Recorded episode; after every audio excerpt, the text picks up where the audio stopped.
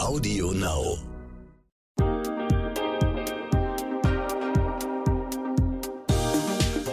Hi und herzlich willkommen zu einer neuen Folge von What the Finance, dem Brigitte Academy Finanzpodcast für Frauen. Mein Name ist Anissa, ich bin Online-Redakteurin bei der Brigitte Academy und Host dieses Podcasts und freue mich mega, dass ihr wieder mit dabei seid. Gast der heutigen Folge ist Margarete Honisch vom Finanzblog Fortuna Lista. Sie schreibt da schon richtig viele Jahre erfolgreich über Finanzen und hat jetzt ihr allererstes Buch veröffentlicht, das heißt Easy Money, wie du deine Finanzen regelst, endlich vorsorgst und trotzdem gut lebst. Liebe Margarete, schön, dass du da bist. Stell dich doch mal vor. Ja, hallo, vielen Dank für die Einladung in diesen schönen Raum, in diesen tollen Podcast, dessen Namen ich auch ganz toll finde. Ja, ich bin Margarete Honisch, bin 34 Jahre alt, lebe in München oder wie die Münchner auch sagen, der nördlichsten Stadt Italiens und ähm, schreibe seit ungefähr drei Jahren den Blog Fortunalista, der eben Frauenfinanzwissen vermitteln möchte. Und das Lustige ist, dass du gar nicht in der Finanzbranche arbeitest, sondern dass du eigentlich was ganz anderes machst. Genau, also bei mir ist es so, ich komme aus dem Medienbereich. Ich habe davor auch als Online-Redakteurin gearbeitet, viele, viele Jahre. Bin jetzt Digital Content Managerin, nennt sich das. Also eben auch im Online-Bereich, im Digitalen tätig und verantworte da Inhalte. Die gehen dann eher in die Nachhaltig oder in die Richtung Nachhaltigkeit, Wissenschaft, Fotografie. Und ja, ich habe mich auch die ersten ungefähr 30 Jahre meines Lebens nicht mit dem Thema Finanzen beschäftigt. Darauf kam ich dann erst so Ende 20, mit 28, 29 habe ich mir gedacht, jetzt musst du mal was machen und habe dann erst das Thema für mich entdeckt. Und dann hatte ich auch ganz viele Aha-Momente, weil ich gemerkt habe, ja, Moment, ich verstehe, worum es da geht. Also ich habe immer gedacht, das wäre ganz langweilig und trocken und ja, für reiche alte Männer eigentlich investieren und nichts für Frauen. Und habe dann tatsächlich ähm, ja, Spaß und Gefallen und Leidenschaft an dem Thema gefunden. Warum wird es nicht irgendwie unterhaltsamer auch dargeboten? Und das wollte ich dann eben mit dem Blog Fortunalista erreichen. Und in deinem Buch schreibst du in einem Kapitel darüber, dass dein Freundeskreis total irritiert war, als du das erste Mal das Thema Finanzen aufgebracht hast. Das fand ich mega spannend. Kannst du mir mal erzählen, wie die Situation war damals? Ja, weil die habe ich noch immer sehr, sehr gut vor Augen. Die Situation war einfach die, dass ich mich seit ungefähr, auch seit Ewigkeiten, einmal in der Woche mit meinen besten Freundinnen treffe. Und dann gehen wir abends irgendwo lecker essen, trinken ein Glas oder ein Bier und erzählen halt einfach, tauschen uns aus, wie die Woche war, was uns gerade beschäftigt, was uns Schönes passiert ist, was uns ärgert, halt wie man es halt manchmal so macht. Sei es jetzt eben Stress in der Arbeit, Streit mit dem Partner, also alles, was es halt so gibt. Und als ich anfing, mich mit meinem Geld, mit meinen Finanzen zu beschäftigen und dann anfing, okay, ich muss jetzt irgendwie einen Sparplan auf die Beine stellen, muss jetzt irgendwas damit machen, dann habe ich mich gefragt, was machen denn eigentlich die anderen? Haben die schon ihre Altersvorsorge stehen? Wie viel sparen die denn? Sparen die überhaupt? Und es ist mir aufgefallen, dass ich in dem Punkt eigentlich gar nichts über meine Freundin weiß. Ich habe mir gedacht, vielleicht haben die auch schon alles fertig und nur ich stehe am Anfang und habe keine Ahnung und noch nichts gemacht. Ja, dann saßen wir da an diesem Abend und hatten auch schon so das ein oder andere Gläschen Wein getrunken und es war ein wirklich äh, feuchtfröhlicher Abend. Und dann habe ich mir gedacht, okay, jetzt frage ich die mal. Dann habe ich gefragt, so, ja, was macht ihr eigentlich so mit eurem Geld? Und dann haben die mich wirklich angeschaut, alle, also mit offenen Mündern und großen Augen und konnten nicht glauben, dass ich über das Thema Geld reden wollte. Ja, und äh, das fand ich irgendwie ganz faszinierend und auch ein bisschen schockierend. Und mittlerweile muss ich sagen, hat sich das auch gewandelt. Also mittlerweile reden wir sehr viel und regelmäßig tatsächlich über Geld, Geldanlage oder auch Gehaltserhöhung. Ich finde es trotzdem der Wahnsinn. Hast du ungefähr eine Idee, warum das noch so ein Tabuthema ist? Warum wir in unserem Freundeskreis nicht über unser Gehalt reden oder über unsere Altersvorsorge? Ich glaube, das hat ganz viele verschiedene Ursachen. Also zum einen natürlich hängt es vielleicht auch so ein bisschen vom Elternhaus ab, wurde da über Geld gesprochen, war Geld ein Tabuthema, war Geld vielleicht auch ein Sorgenthema, also was vielleicht dann auch die Eltern vor den Kindern fernhalten wollten. Und dann sind es natürlich auch so gesellschaftliche, ja, nicht Restriktionen, aber vielleicht auch, dass das in der Gesellschaft ist ja auch nicht angesehen ist oder nicht positiv belegt ist, wenn man sagt, man, man möchte, äh, man interessiert sich für Finanzen, man möchte sein Geld vermehren das hat ja, ist ja auch ein bisschen negativ behaftet. Mhm. Also So, wenn ich so an verschiedene Filme oder auch Kinderserien denke, dann sind meistens die Bösewichte auch so irgendwelche reichen, bösen Menschen. Und ähm, die Guten sind die mit wenig Geld. Und ich glaube, das zieht sich auch, das zeige ich ein bisschen in meinem Buch, auch da durch Philosophie, Religion und auch Historie. So ein bisschen, dass halt immer, dass man sagt, okay, die Personen, die sich für Geld interessieren, die sind eigentlich, die haben schlechten Charakter. Gibt es auch immer noch genügend ähm, Sprichwörter dementsprechend. Ich glaube, das ist einfach die Angst, dass man als schlechter Mensch irgendwie wahrgenommen wird. Man muss aber natürlich auch weiterdenken, was bedeutet es denn, wenn man Geld hat? Also es kann natürlich auch bedeuten, dass man vielleicht weniger arbeiten kann, mehr Zeit mit den Kindern verbringen kann. Oder dass viele das immer noch so negativ behaftet sehen, statt zu denken, okay, das ist ein Werkzeug und das ist für mich auch eine Chance, dass ich bestimmte Sachen umsetze und mache und vielleicht damit auch Menschen helfe, nicht nur mir selbst. Okay, es ist ja auch einfach noch gar nicht so lange her, dass wir Frauen zu dem Thema Finanzen noch gar keinen Zugang hatten. Ähm, das kommt noch dazu, ja. Das Männer für uns geregelt haben. Hast du das Gefühl, ist in reinen Männerrunden zum Beispiel heute so noch anders? Reden die mehr über, über Geld oder über Aktien? Ich denke schon. Also tatsächlich, zum einen das, was du sagst, ist ja wirklich so, dass ähm, bis Ende der 70er Jahre ähm, die Frau ja auch noch die Erlaubnis brauchte, wenn sie ähm, einen Job angenommen hat, beziehungsweise konnte auch der Mann den Job für sie kündigen. Oder auch, äh, um ein Bankkonto zu eröffnen, brauchte sie die Erlaubnis des Mannes. Ganz, ganz äh, für mich mittelalterliche Zustände, die aber gar nicht so lange her sind tatsächlich, also vielleicht so zwei Generationen her sind. Und ich denke schon, dass das eben auch, wie du sagst, schon auf jeden Fall ein Grund ist. Und ich beobachte das schon in den männlichen Freundeskreisen zum Beispiel oder auch bei Arbeitskollegen. Die sprechen mehr über Geld. So wie hat man jetzt die letzte Gehaltserhöhung verhandelt? Was ist ein neues Produkt, was vielleicht interessant wäre als Anlage? Also sowas bekomme ich schon mit, dass man sich da offener austauscht. Und ich glaube, Frauen haben dann vielleicht doch eher Angst, vielleicht auch vor Neidern. Ähm, ich hatte mal die Situation, dass ich in den letzten Urlaub mit meiner Mama äh, Finanzbücher mitgenommen habe, weil ich die da in Ruhe lesen wollte. Und dann meinte sie so zu mir, ach, das ist ja spannend, dass du dich damit jetzt auseinandersetzt. Äh, Finde ich total gut. Ich habe auch schon seit meinem ersten Job investiere ich in Aktien. Und dann habe ich sie angeguckt wie ein Auto, weil ich irgendwie automatisch davon ausgegangen bin, dass sie sich mit Finanzen überhaupt nicht aus, mhm. auskennt. Einfach nur aus dem Grund, weil ich mich noch nie mit ihr darüber unterhalten habe. Und hätte ich das mal vorher gewusst, ja. wer weiß, wie klug ich jetzt schon wäre. Ja, und man verpasst damit ja auch die Chance, dass man sich austauschen kann. Also eben diese Fragen, die sich mir am Anfang gestellt haben, so, was machen denn meine Freundinnen eigentlich? Bin ich jetzt die Letzte, die auf dieses Thema gekommen ist oder nicht? Und was ich auch festgestellt habe, seitdem ich halt darüber blogge, also das heißt, seitdem ich das öffentlich zu meinem Thema auch mache, dass viele Menschen auf mich zukommen und mich fragen, wie soll ich mein Geld investieren? Ich habe da einen Kredit, was mache ich, wie werde ich mein Dispo los? Da merke ich, ich glaube, es ist schon Gesprächsbedarf da, aber man traut sich nicht. Also irgendjemand muss einfach, glaube ich, den Anfang machen und sagen, so, lass uns doch mal darüber reden. Und bei uns fing das dann auch an, also von diesem ersten Schockmoment, so Gott, ich will jetzt über Geld reden, bis dahin, dass wir uns jetzt irgendwie regelmäßig austauschen, auch wissen voneinander, was, was diejenige verdient und so weiter. War schon ein langer Weg. Aber man profitiert, also ich glaube, jeder profitiert halt von, von dem anderen. Und wenn ich jetzt die erste in meinem Freundeskreis wäre, die mal dieses Thema auf den Tisch bringen wollte, was würdest du denn sagen? Was sind so die ersten Themen oder was sind die ersten Fragen, die ich mal in die Runde raushauen könnte? Ich glaube, was ganz spannend ist, ist zum einen so auch die Basis vielleicht, ob man weiß, wofür man eigentlich sein Geld ausgibt. Das mhm. ist vielleicht etwas, worüber die Leute noch offener reden. Ist, sind es Reisen, sind es die alltäglichen Dinge oder sind es dann vielleicht äh, die Klamotten, sind es teure Schuhe? Also dass man da vielleicht anfängt, weil ich meine, das ist auch etwas, was man sich überlegen muss, wenn man mit seiner Finanzplanung anfängt, muss man wissen, wohin geht eigentlich mein Geld? Mhm. Die meisten wissen hoffentlich, was sie netto äh, bekommen oder was monatlich eingeht aufs Konto, aber zu wissen, wohin geht's denn dann? So, so Sachen wie Miete und so weiter kriegt man ja noch hin. Mhm. Bei den kleineren Dingen, dann verschwimmt das und dann hat man nicht so richtig eine Relation dazu. Das ist auch vielleicht so ein, so ein Tipp, dass man das auch wirklich mal mindestens ein, besser drei Monate lang mal trackt und mal immer mitschreibt, okay, wann gebe ich jetzt äh, Geld aus, selbst wenn es nur 1,50 Euro ist für eine Flasche Wasser, für einen Kaffee und so weiter. Und dann sieht man, was da für Summen teilweise zusammenkommen. Ich glaube, das kann ein guter Einstieg sein, dann das Thema Sparen. Sparen die anderen schon? Wie viel sparen sie?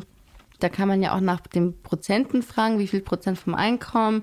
Also sich da so ein bisschen nähern. Und ich glaube, dann, dann ist das vielleicht auch ein guter Weg, wie man da so zusammenkommen kann. Und auch tatsächlich ähm, Tipps für Gehaltsverhandlungen. Das mhm. ist auch etwas, weil die meisten hatten wahrscheinlich schon eine Gehaltsverhandlung und da kann man ja auch einfach mal fragen, so was sind denn deine Tipps, weil auch das hat mit dem Thema Finanzen zu tun. Moment mal. Dir geht das hier alles etwas zu schnell oder vielleicht auch nicht schnell genug, weil du dich schon ein bisschen auskennst in der Finanzwelt. Dann habe ich einen Tipp für dich. Die Brigitte Academy Masterclass Finanzen unser umfassendes, flexibles Online-Video-Coaching-Programm, mit dem du deine Finanzen rundum regelst und langfristig nachhaltig in deinen Vermögensaufbau startest. In acht Wochen vermitteln dir vier unabhängige Expertinnen, unter anderem in Videos, Live-Sessions und virtuellen Kleingruppentreffen, alles rund um die Themen wie private Altersvorsorge, ETFs und Fonds, Geld in der Partnerschaft und sogar Immobilien und Krypto. Mit der Brigitte Academy Masterclass Finanzen entwickelst du deine ganz persönliche Vermögensstrategie und setzt sie um. Denn wir von der Brigitte Academy finden, finanzielle Unabhängigkeit verändert dein Leben. Du willst wissen, wie genau? Auf brigitte.de slash masterclass minus Rabatt 100 und die 100 als Ziffer ausgeschrieben, findest du alle wichtigen Informationen zur Masterclass, Timings und Tickets. Übrigens, die ersten 50 Teilnehmerinnen erhalten einen Rabatt von 100 Euro. Und jetzt weiter mit dem Gespräch. Ähm, was mache ich denn, wenn ich jetzt in meinem Freundeskreis einfach niemand finde, der darüber reden möchte oder der sich überhaupt mit dem Thema beschäftigt? Wo könnte ich denn online hingehen mit meinen Fragen?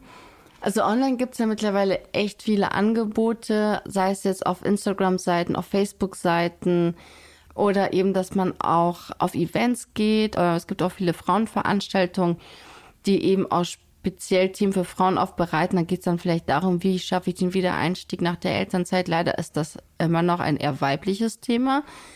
Ähm, solche Themen werden da eben angeboten, also das kann man natürlich machen.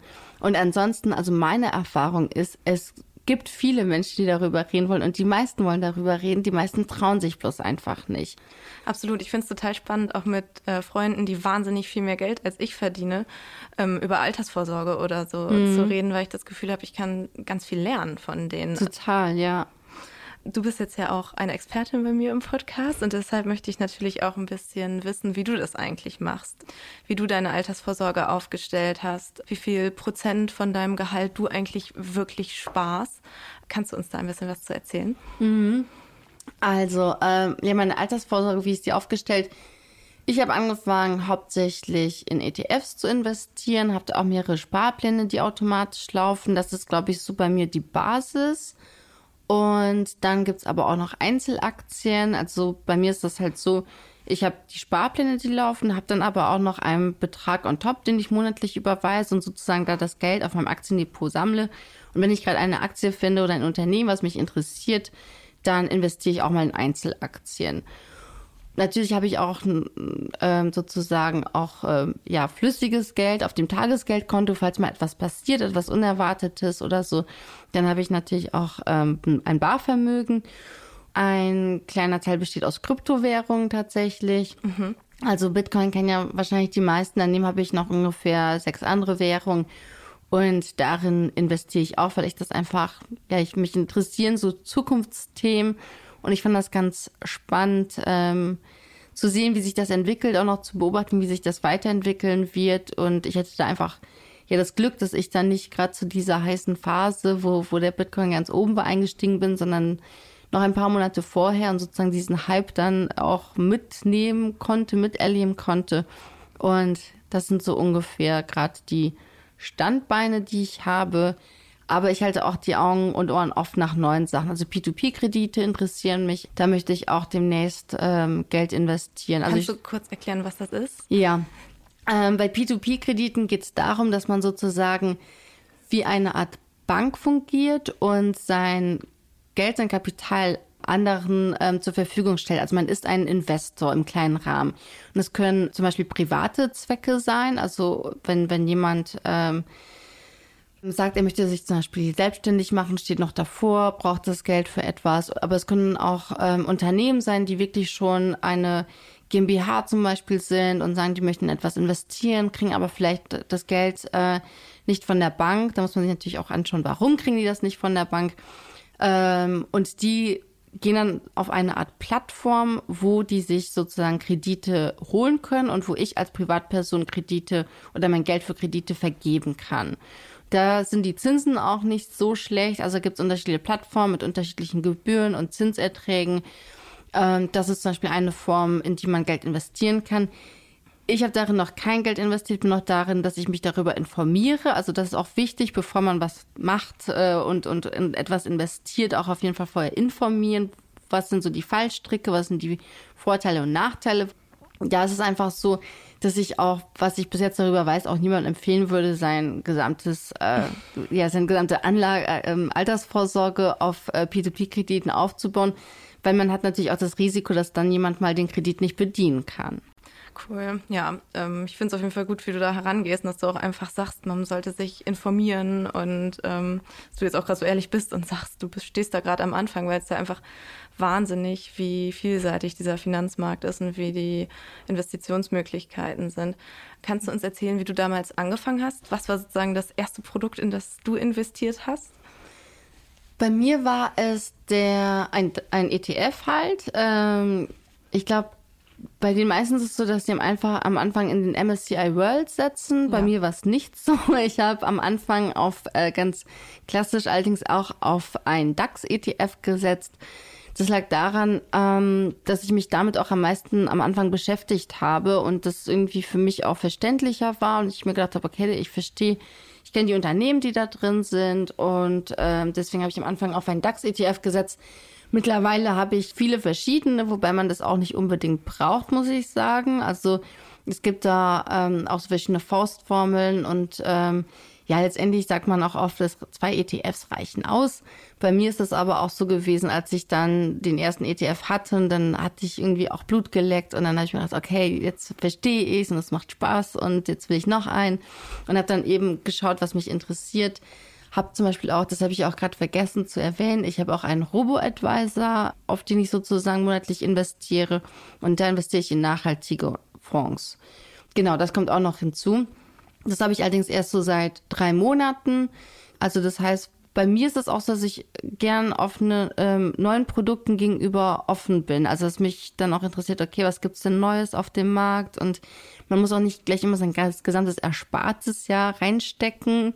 Das ist auch etwas, was ich immer höre. Ja, wenn ich jetzt aber in ETFs investiere und im nächsten, im nächsten Monat, da habe ich dann kein Geld mehr, dann ist alles weg. Und ich glaube, deswegen ist es so wichtig, sich wirklich eingehend damit auseinanderzusetzen und zu informieren, weil dann weiß man, dass im nächsten Monat nicht alles weg sein wird. ähm, was waren denn sozusagen vielleicht die besten und die schlechtesten Anlagen, die du mal gemacht hast? Verrätst du da uns was? Die beste Anlage, die habe ich, glaube ich, schon genannt. Das war tatsächlich für mich der Bitcoin, für mich persönlich. Aber ich würde auch ganz klar niemanden momentan raten, darin zu investieren, weil man muss immer schauen, was ist der Zeitpunkt, was passiert gerade am Markt. Und aktuell ist es einfach so unsicher. Zu dem Zeitpunkt, als ich eingestiegen bin, lag, war der Bitcoin noch relativ niedrig.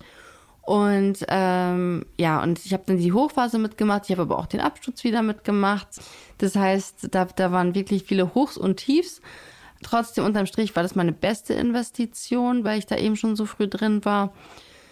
Und die schlechteste, das war der Kauf einer Einzelaktie von einem Unternehmen, was ich schon lange sozusagen auf der Watchlist hatte. Und ich weiß nicht, vielleicht die, die schon zuhören und äh, die zuhören und auch schon investieren und auch in Einzelaktien investieren. Es gibt so diesen Moment, man findet ein Unternehmen, denkt sich, ja, das klingt interessant, das mache ich, aber ich warte noch ein bisschen. Ich habe gewartet und gewartet und die Aktie stieg und stieg und stieg. Und dann habe ich es tatsächlich geschafft, sie auf dem absoluten Höchstpunkt zu kaufen. und danach ist sie abgestürzt. Also ich bin immer noch im Minus damit, aber ich halte sie, weil ich äh, an das Unternehmen glaube und auch an die, ja, an das System und die Philosophie dahinter glaube und die Technik. Aber das ist etwas, äh, wo ich gedacht habe, okay, jetzt falle ich auf sowas nicht mehr rein. Aber man merkt eben auch da, dass eben die Börse auch viel mit Gefühlen zu tun hat. Halt eben diese diese Angst vor fallenden Aktien, diese Gier, wenn eine Aktie steigt und man denkt, da will ich jetzt mit dabei sein. Deswegen ist es eben auch gut, dass man am Anfang in ETFs investiert, weil es ist schwierig, tatsächlich da die Einzelaktien, das Stockpicking zu machen, also sich Einzelaktien zu suchen, wo man sich denkt, okay, das ist jetzt wirklich etwas, da investiere ich jetzt viel Geld rein. Und deswegen sehe ich das bei mir nicht als Spielgeld, aber schon als so das Geld, wo ich mir denke, okay, wenn es dann wirklich mal damit runtergeht und ich bin damit im Minus, dann ist es für mich nicht schlimm, weil so ein bisschen ist das auch so mein, ja, mein Risikobereich dann. Mhm. Ich habe selber auch noch nicht in Einzelaktien investiert. Soweit bin ich gefühlt noch nicht. Vielleicht befinde ich mich gerade auch in dieser Wartezeit, von der du gerade gesprochen mhm. hast. Ähm, du hast gerade schon das Wort Faustregel benutzt. Ähm, sag mal, wie viel Prozent von deinem Gehalt sparst du effektiv? Bei mir ist es unterschiedlich, dadurch, dass mein Gehalt monatlich auch unterschiedlich ist. Also ich bin, ich arbeite Vollzeit, habe aber eben auch selbstständig ähm, noch Einnahmen dazu. Deswegen ist es immer, ja, wechselt es immer. Minimum sind halt bei mir 30 Prozent und bis zu 50 Prozent könnte es auch mal sein, tatsächlich. Aber auch dahin war es ein langer, langer Weg. Also alle, die jetzt zuhören und sich denken, oh mein Gott, 30 Prozent, das ist ja nicht machbar. Ich habe auch wirklich angefangen mit, ich glaube, 5%. Und die habe ich dann erstmal auf ein Tagesgeldkonto überwiesen. Das ist halt das Wichtigste, weg vom Girokonto, weg von dem Ort, wo man mit einer EC-Karte schnell mal irgendwie an der Kasse Katsching machen kann und dann hat man irgendwie schon, schon etwas gekauft, was man vielleicht gar nicht kaufen möchte und der Sparbetrag sinkt, sondern wirklich aufs Tagesgeldkonto eben hinüberweisen.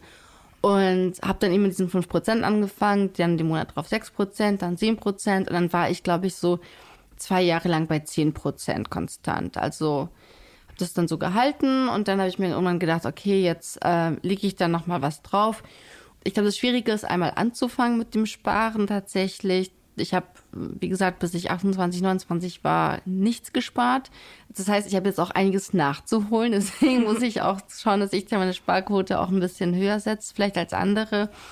Und ja, ich glaube, wenn man das einmal eben macht und regelmäßig dranbleibt, dann merkt man vielleicht auch, dass es gar nicht so schwierig ist und es auch nicht Verzicht bedeutet. Ähm, ist auf jeden Fall ganz schön beeindruckend, was du erzählst. Verrätst du vielleicht noch die drei besten Finanz- oder Anlegetipps, die du mal bekommen hast? Mm, also der einer der besten Tipps, den habe ich aus einem Buch Rich Dad Poor Dad ähm, von Robert Kiyosaki. Ja. Viele kennen das Buch vielleicht auch. Es ist wirklich ein, ich glaube, wenn man, es ist so, so ein Basiswerk, finde ich auch, was man gelesen haben sollte. Und er schreibt in dem Buch, dass man eben sein Geld am Anfang des Monats beiseite legen soll und nicht am Ende des Monats. Also er nennt es, bezahl dich selbst zuerst, dass man eben bevor ähm, die Miete abgezogen wird und so weiter halt und, und man äh, das Geld für, für andere Dinge und den Konsum ausgibt, sozusagen für, für andere Leute damit bereichert, sollte man erst sich selbst bereichern mit seinem eigenen Geld, indem man eben das, was man sparen möchte, direkt nach Gehaltseingang auch auf ein Tagesgeldkonto zum Beispiel überweist. Und das war für mich also so ein ja, Game Changer, würde man sagen, weil ich dann wirklich gemerkt habe, okay, ich vermisse das Geld am Ende des Monats nicht. Also am Anfang habe ich dann immer gedacht, ich spare jetzt das, was am Ende des Monats übrig bleibt. Ich war so, ein, so eine Kandidatin, bei mir ist am Ende des Monats äh, nichts übrig geblieben. Und deswegen war das für mich wirklich sowas, wo ich gemerkt habe, okay, das ist halt wirklich ähm, ja, ein, ein großer Unterschied, wenn man gleich am Anfang etwas von dem Gehalt abzwackt und das dann in Sicherheit vor sich selbst bringt. Und ansonsten an was Finanzprodukte investieren betrifft, ich glaube, ganz, ganz wichtig ist, dass man sich informiert, dass man Podcasts hört, Blogs liest, Bücher liest, Seminare besucht, halt einfach, ja, sich sicher fühlt auch in, in dem Bereich und ähm, weiß, wie einzelne Geldanlagen funktionieren und eben auch, was die Vorteile und Nachteile sind, was die Risiken auch sein können, dass man da eben einfach auf wirklich ganz unabhängig Finanzentscheidungen treffen kann. Weil was ich auch immer wieder beobachte, also ich bin viel digital einfach unterwegs, was ich beobachte, ist, dass es halt auch viele schwarze Schafe gibt. Also gerade in Zeiten von Facebook-Ads und so weiter wirklich jeder auch Anzeigen schalten kann. Ähm, da treffe ich immer wieder auf so Angebote, wo es heißt, ja, jetzt einmalig 1000 Euro investieren und kriegt man monatlich 500 Euro lebenslang ausgezahlt. Und das ist natürlich so Schneeballeffekt-Geschichten. Und ähm, ich sehe dann immer anhand der Kommentare, dass da echt viele Leute auch drauf reinfallen, weil sie einfach meinen, äh, indem sie jetzt irgendwie Geld investieren, einmalig, müssen sie ja nie wieder arbeiten oder so. Und das ist natürlich etwas, ich glaube, dem kann man nur mit Finanzbildung und Finanzwissen halt entgegensteuern, dass man auf sowas hereinfällt. Und dann, was ich auch äh, viel bei Frauen beobachte, ist, ähm, das sind wirklich ganz simple Tipps, aber die zwei, also informieren und dann das zweite ist aktiv werden. Das ist das, was auch viele nicht machen, weil sie zu lange in dieser Informationsphase stecken und einfach Angst haben, eben, dass das Geld irgendwie weg sein kann, dass man dann doch aufs falsche Pferd setzt. Da habe ich auch schon erlebt, dass wirklich Frauen sich ein halbes Jahr lang informieren und in der Zeit eben auch die Chance vergehen lassen, dass ihr Vermögen schon oder ihre Anlage steigern könnte, theoretisch. Und da muss ich auch sagen, wenn man jetzt auch investiert und sich zum Beispiel für einen ETF entscheidet und sein Geld da rein investiert, man fängt vielleicht mit 25 oder 50 Euro im Monat an, nach drei Monaten, wenn man merkt, okay, das ist nicht das Produkt, was mich interessiert, das gefällt mir nicht, dann kann man ja immer noch das Geld rausziehen, kann es woanders reinstecken, kann es vielleicht auch stoppen, pausieren lassen, je nachdem, bei welcher Bank man ist, ist das ja auch möglich und kann sich dann nochmal überlegen, was man macht. Also dieses äh, Zögern, bloß wenn man das Gefühl hat, man weiß noch nicht komplett alles bis ins letzte Detail, ist halt eben auch so ein Fehler, den man vermeiden sollte. Und ein Tipp von mir, dass man wirklich auch aktiv wird, weil nur durch die Theorie wird man dann irgendwann nicht klüger. Also irgendwann hat man genug Theorie, so wie das bei mir mit den P2P-Krediten ist. Irgendwann weiß ich, ich werde nicht alles wissen und das ist auch okay, aber wenn ich das Gefühl habe, ich weiß jetzt die Basis, wie es funktioniert und ich habe mir ein paar Anbieter angeschaut, dann werde ich auch anf einfach anfangen und da rein investieren und dann das beobachten und schauen, wie, sie, wie es sich entwickelt. Das ist definitiv ein Lernprozess, da hast du recht. Genau. In deinem Buch schreibst du auch, ähm, wir kommen aus der Schule oder aus der Ausbildung und aus dem Studium und bleiben aber die ganze Zeit finanzielle, An finanzielle Analphabeten. Und das finde ich ganz passend, dem Begriff, ehrlich gesagt. Wärst du dann sozusagen im Umkehrschluss für ein Finanzfach in der Schule? Ja, tatsächlich wäre ich dafür, weil ich selbst gemerkt habe, als ich dann anfing, mich mit dem Thema zu befassen, wie wenig ich weiß. Also natürlich sowas wie Zinseszins, wie man das berechnet und so, das wissen viele. Aber dann eben diese Wirkung davon, wenn, also in der Schule rechnet man das oft auch damit, wenn man irgendwie Kredite eröffnet oder Schulden macht, aber halt eben auch, wie es in die andere Richtung funktionieren kann. Was ist denn, wenn ich jetzt Geld anlege? Ähm, ich glaube, das ist schon wichtig und auch, dass man einfach so eine Finanzbasis hat, wie funktioniert nicht nur der Aktienmarkt, sondern eben auch, wie funktionieren Versicherungsprodukte, Anleihen, was sind Anleihen zum Beispiel. All diese Dinge. Ich denke schon, dass das wichtig ist, weil man damit zum einen auch versteht, äh, die wirtschaftlichen Zusammenhänge. Also seitdem ich mein Geld investiere, merke ich, dass ähm, ich Sachen halt viel besser verstehe, auch politische Zusammenhänge, wirtschaftliche Zusammenhänge, weil man die auch unter einem anderen Blickwinkel sieht. Aber ich denke auch, dass es wirklich eigentlich grundlegend ist, so etwas zu wissen. Und das finde ich schon ziemlich krass, dass man dann irgendwie ein paar Jahre Ausbildung macht oder studiert. Ich habe beides gemacht. Ich habe erst eine Ausbildung gemacht und dann studiert und habe festgestellt, ähm, dass ich eigentlich gar nicht so bereit war fürs Leben. Also ich wusste nicht, worauf muss ich im Arbeitsvertrag achten, worauf muss ich bei der Miete achten. Also das, das fängt ja nicht nur oder hört nicht nur beim finanziellen auf, sondern es sind ja viele Aspekte, die in den Bereich fließen. Oder auch wenn ich ein Anlageprodukt bekomme, woran merke ich denn, dass das etwas Seriöses ist oder etwas Unseriöses ist? Und ich denke schon, da kann es nicht schaden, früh genug anzusetzen und anzufangen. Okay. Ich stelle ja jedem Gast in meinem Podcast am Ende immer die Frage nach dem eigenen Finanzrole Model. Wer wäre das denn bei dir? Da habe ich gar nicht so eine Person tatsächlich. Da habe ich viele verschiedene Personen auch, an die ich denke, also Personen aus dem öffentlichen Leben, aber auch Personen ähm, aus meinem privaten Umfeld. Also bei mir ist das so, je nachdem, welch, um welchen Bereich es sich handelt, habe ich da auch verschiedene Role Models. Und auch weil wir vorher auch darüber gesprochen haben, also darunter fällt auf jeden Fall auch die Helma Sick, die ja vielleicht auch vielen Zuhörern bekannt sein dürfte, weil ich es einfach wahnsinnig finde. Zum einen, sie ist eine absolute Vorreiterin in dem Bereich. Also ja schon, ich glaube, Ende der 70er angefangen, Frauen für das Thema Finanzen zu begeistern, Seminare gegeben und ist immer noch mit sehr, sehr viel Power und Engagement dabei. Also das ist für mich auf jeden Fall ein Role Model. Und ansonsten ist bei mir auch im privaten Bereich eben Menschen, die die Sachen machen, die ich äh, toll finde, die mich inspirieren und äh, die ich auch als Vorbilder sehe. Also es ist bei mir ziemlich breit gefächert. Ich glaube, es ist auch schwierig, so alles dann so auf eine Person abzuladen. Vielleicht eher ein Held wäre das dann ja. sozusagen. Möchtest du denn selber ein Role Model sein? Ich glaube, das kann man sich selbst gar nicht aussuchen. Ich glaube, das, das müssen andere entscheiden. Ich glaube, es ist schwierig. Es ist auf jeden Fall viel Verantwortung auch und ich glaube, man kann das auch immer nur für einen gewissen Bereich erfüllen. Also niemand ist vollkommen und jeder hat auch seine Stärken und Schwächen. Ich glaube, deswegen ist es auch wichtig, dass man sich an mehreren Personen orientiert. Und ich glaube, eben wenn man von anderen so gesehen wird, dann bringt es auf jeden Fall auch viel Verantwortung mit sich. Aber ich denke, dass jeder von jedem auch in irgendeinem Aspekt was lernen kann. Danke, dass du da warst und dir die Zeit genommen hast für dieses tolle Gespräch, liebe Margarete. Ja, danke für die Einladung. Es hat viel Spaß gemacht. Und wenn euch die Folge gefallen hat, dann hinterlasst uns doch einen Kommentar auf Instagram von dem Brigitte Academy Account oder wenn ihr Fragen habt, Anmerkungen habt, schreibt uns dort oder eine Mail an academy@brigitte.de.